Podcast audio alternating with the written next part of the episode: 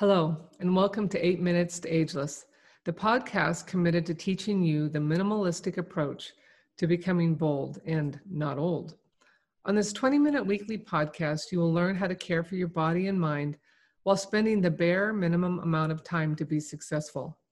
I know that life is full, so full that we tend to put our own needs on the back burner, and in some cases are simply too confused to figure out what to do, so we do nothing.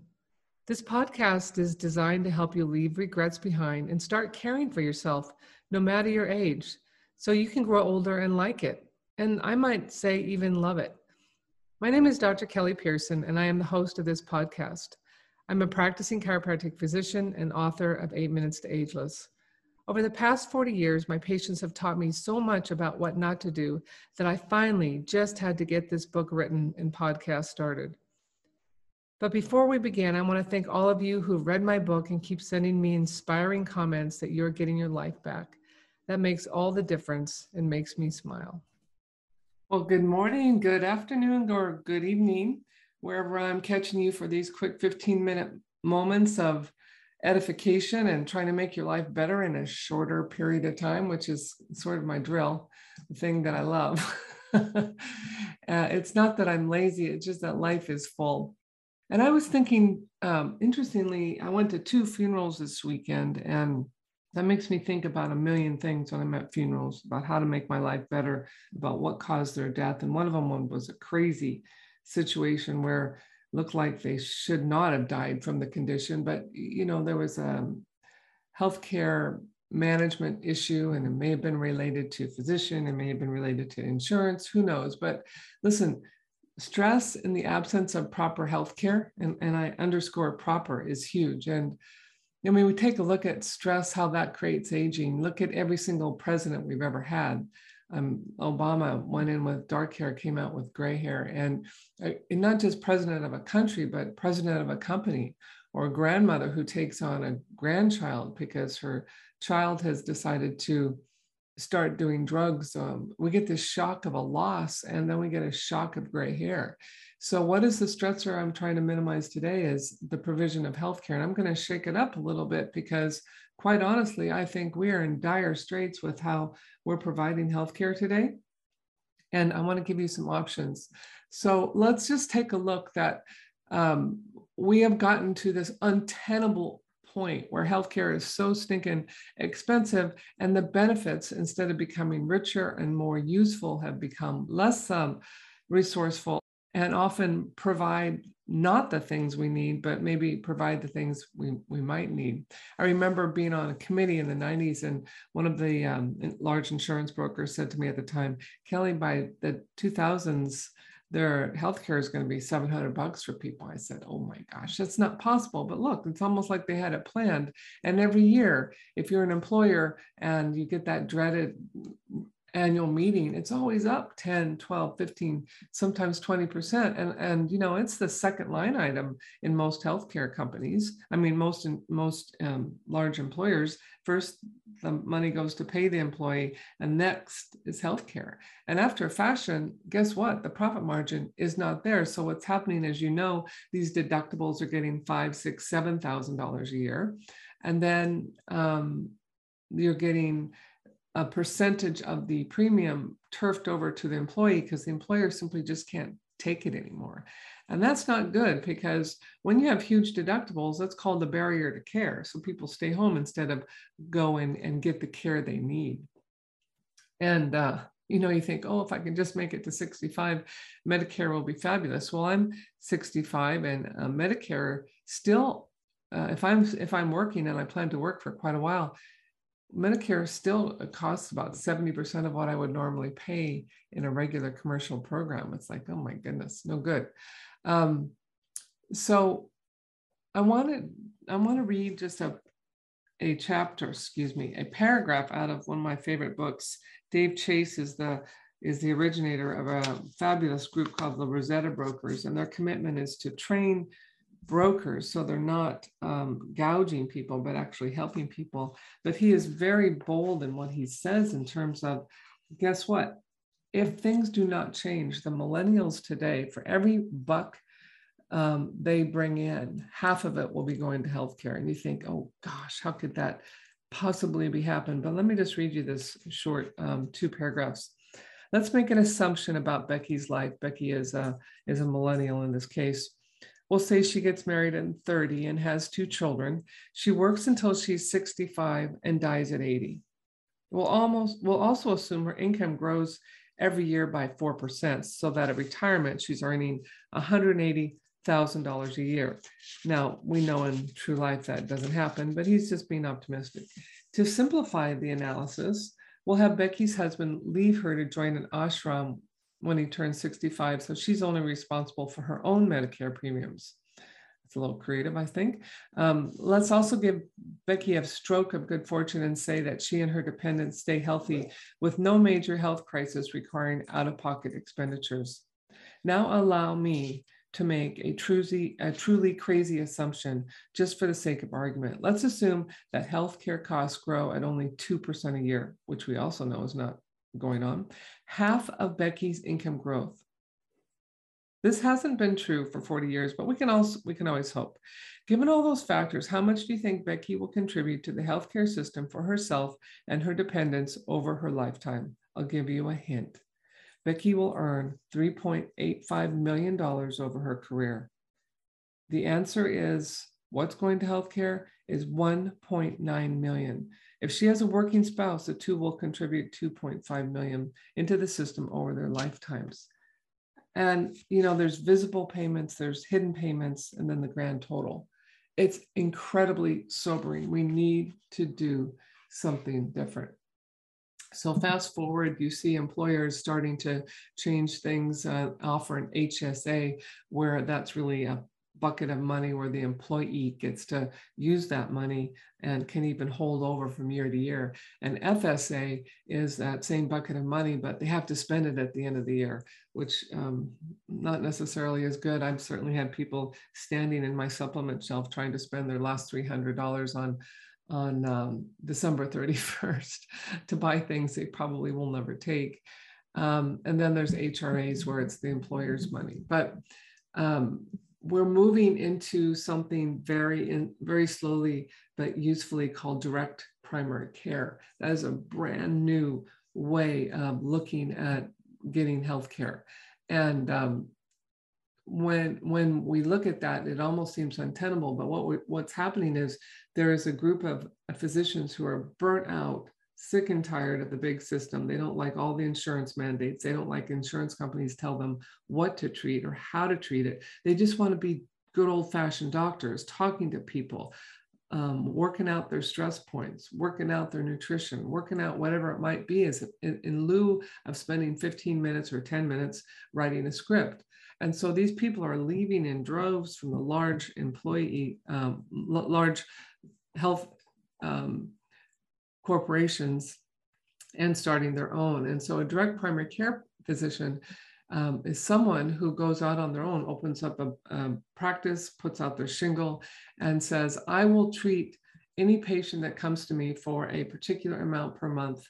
And every month you pay me, and every month you have access to me 24 7 through phone calls, through office visits, through texts. And I've seen this work. Um, I've been working with two of these gentlemen here in, in, my, in my area, and they might charge upwards of $80 or uh, for a senior per month or 50 or $60 or even less for a 30 year old per month. And that means they get access to these individuals for most of their healthcare. Now, when I say most, if you're involved in a car accident, then you use your car accident insurance. If you get cancer, well, oftentimes you're no longer employable. So then your benefits all of a sudden change and you are in a low income bracket and you can get state paid insurance. If you um, recognize that when you go to a direct primary care, you don't have any copays your labs are done at cost, generally about 1 14th of what it costs you now to go to get lab work. Your medicine at the very least is about one tenth because they provide medicine at, at their cost. So the discounts are amazing. They also create discounts with specialists. Let's say a local imaging company agrees to say, yeah, I'll give I'll give your people 40% off of the and the cash price will be significantly less. So what happens is you don't have the copay, you have this minimal monthly fee, and you're not paying this stinking $700 a month, which is about $8,400 a year and uh, you're getting good health care. Now, you could have a backdrop of a catastrophic insurance plan for two, three hundred dollars a month. On top of it, that still has you saving tons of money. You may have a little extra piece with AFLAC that provides you a chunk of money in case something bad happens with um, a disease process that takes up some cash. The point is, you really um, need to know that direct primary care programs are starting to grow out there and is starting to um, excite the possibility that people can have affordable healthcare. And guess what? These guys are not prescribing drugs first. These guys are saying, "Oh my gosh, you're you're dehydrated. Oh my gosh, the stress in your life is is really making a difference here. Let's tr- try to figure something out." And they'll spend upwards of 45 minutes, sometimes even longer, with people. Um, and, and like I say, I've been to their offices. I see they don't have these huge, big Taj Mahal offices with the ridiculous overheads that you see all the time. No, they don't need to make too much money because they're already making enough by taking care of people. And they'll have a certain number of people in their panel and that those will be their folks they know what they're going to make every month and they're going to take care of these people and they won't bring on more than they can handle there's also something um, some of you may have seen community care programs where it's also not insurance but it's uh, actually quite useful in terms of you pay um, a, a, notably discounted amount in once a month, and then there's a pool, and you, you pull from that pool if you need anything um, for help from a healthcare perspective. They may have a, a few challenges, like if you have a pre-existing problem, we'll only pay 30% the first year, 50% the second year, and they'll pay all of it the third year. So you, you take a risk coming in if you have a pre-existing problem. But let's face it, if you're saving you're only paying $200 a month into that versus 700 you're you're saving four or 500 every month you can put away for a rainy day in case something goes on. But they also focus on hey how can you get healthier? Oh my gosh maybe try taking turmeric that reduces pain. Hey did you know there's you know seven tablespoons of sugar in that dr pepper which is in killing you increasing your inflammation? Or hey you know did you know blah blah blah so it just goes on and on and on in terms of other options that are starting to rise up. And that is the beauty of this country is you see one system failing and you see other systems grow up. So what i would be doing is i might look at these community care programs. Um, i'm in washington state and we have a a challenging situation with our insurance commissioner. They don't like to do new out of the box things very well. So a lot of times in Washington, these programs gets closed to us, but I'll name a few of them. Um, Zion uh, is one. Um, Knew Health, K-N-E-W Health is, is another. But if you look up community care programs, you'll find things. And sometimes there's Christian-based community care programs where you have to sign a document to say you are following Christian principles because there's an assumption you're probably going to be a little healthier. You might not be doing um, recreational drugs and drinking excessively, that type of thing. They know how to mi minimize their risks, of course. And I've tried all of these things. You know, I've been in the commercial health program. I worked for a large insurer for years. I I've used the community health plans myself, and now um, sadly, the DPC program came into my life too late, um, but I will be uh, using Medicare now because that's kind of kind of the law. But it, it gives you it gives you hope. So look up Rosetta Stone. I mean Rosetta Brokers, and you'll say any any brokers in my area. We've got a great broker in my area, and you could talk to that person to say, hey, um, could you help me find something more affordable? Uh, can you be can you be my backdrop? Can you be that person that helps me out? I'm particularly talking here about employers who are just losing losing their mind trying to figure out how to keep a profit in the organization because it's a real it's a real phenomena.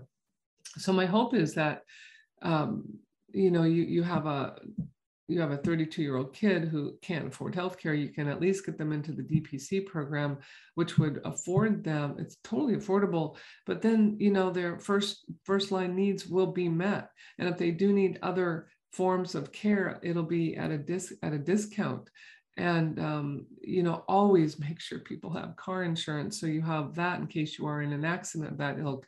If you're on the job working and you get hurt there's there's uh, workers compensation. So really the big bad ugly things are cancer. And again like i say if cancer uh, treatment is so expensive it draws down your your income because you might not be working and that makes you eligible for more state funds and things like that so I hope that gives you some ideas about what else you could do. But I think I think running around without any coverage uh, is not smart. Um, running around with coverage where you only are provided 15 minute increments of care by a doctor who's overwrought, stressed out, and not able to um, spend the time with you on counseling about your lifestyle may not be smart either. Um, so, you know, thankfully that's why also naturopaths exist and chiropractors exist and, and um, acupuncturists exist because they will have those conversations with you. That's, that's what they're designed to do as well.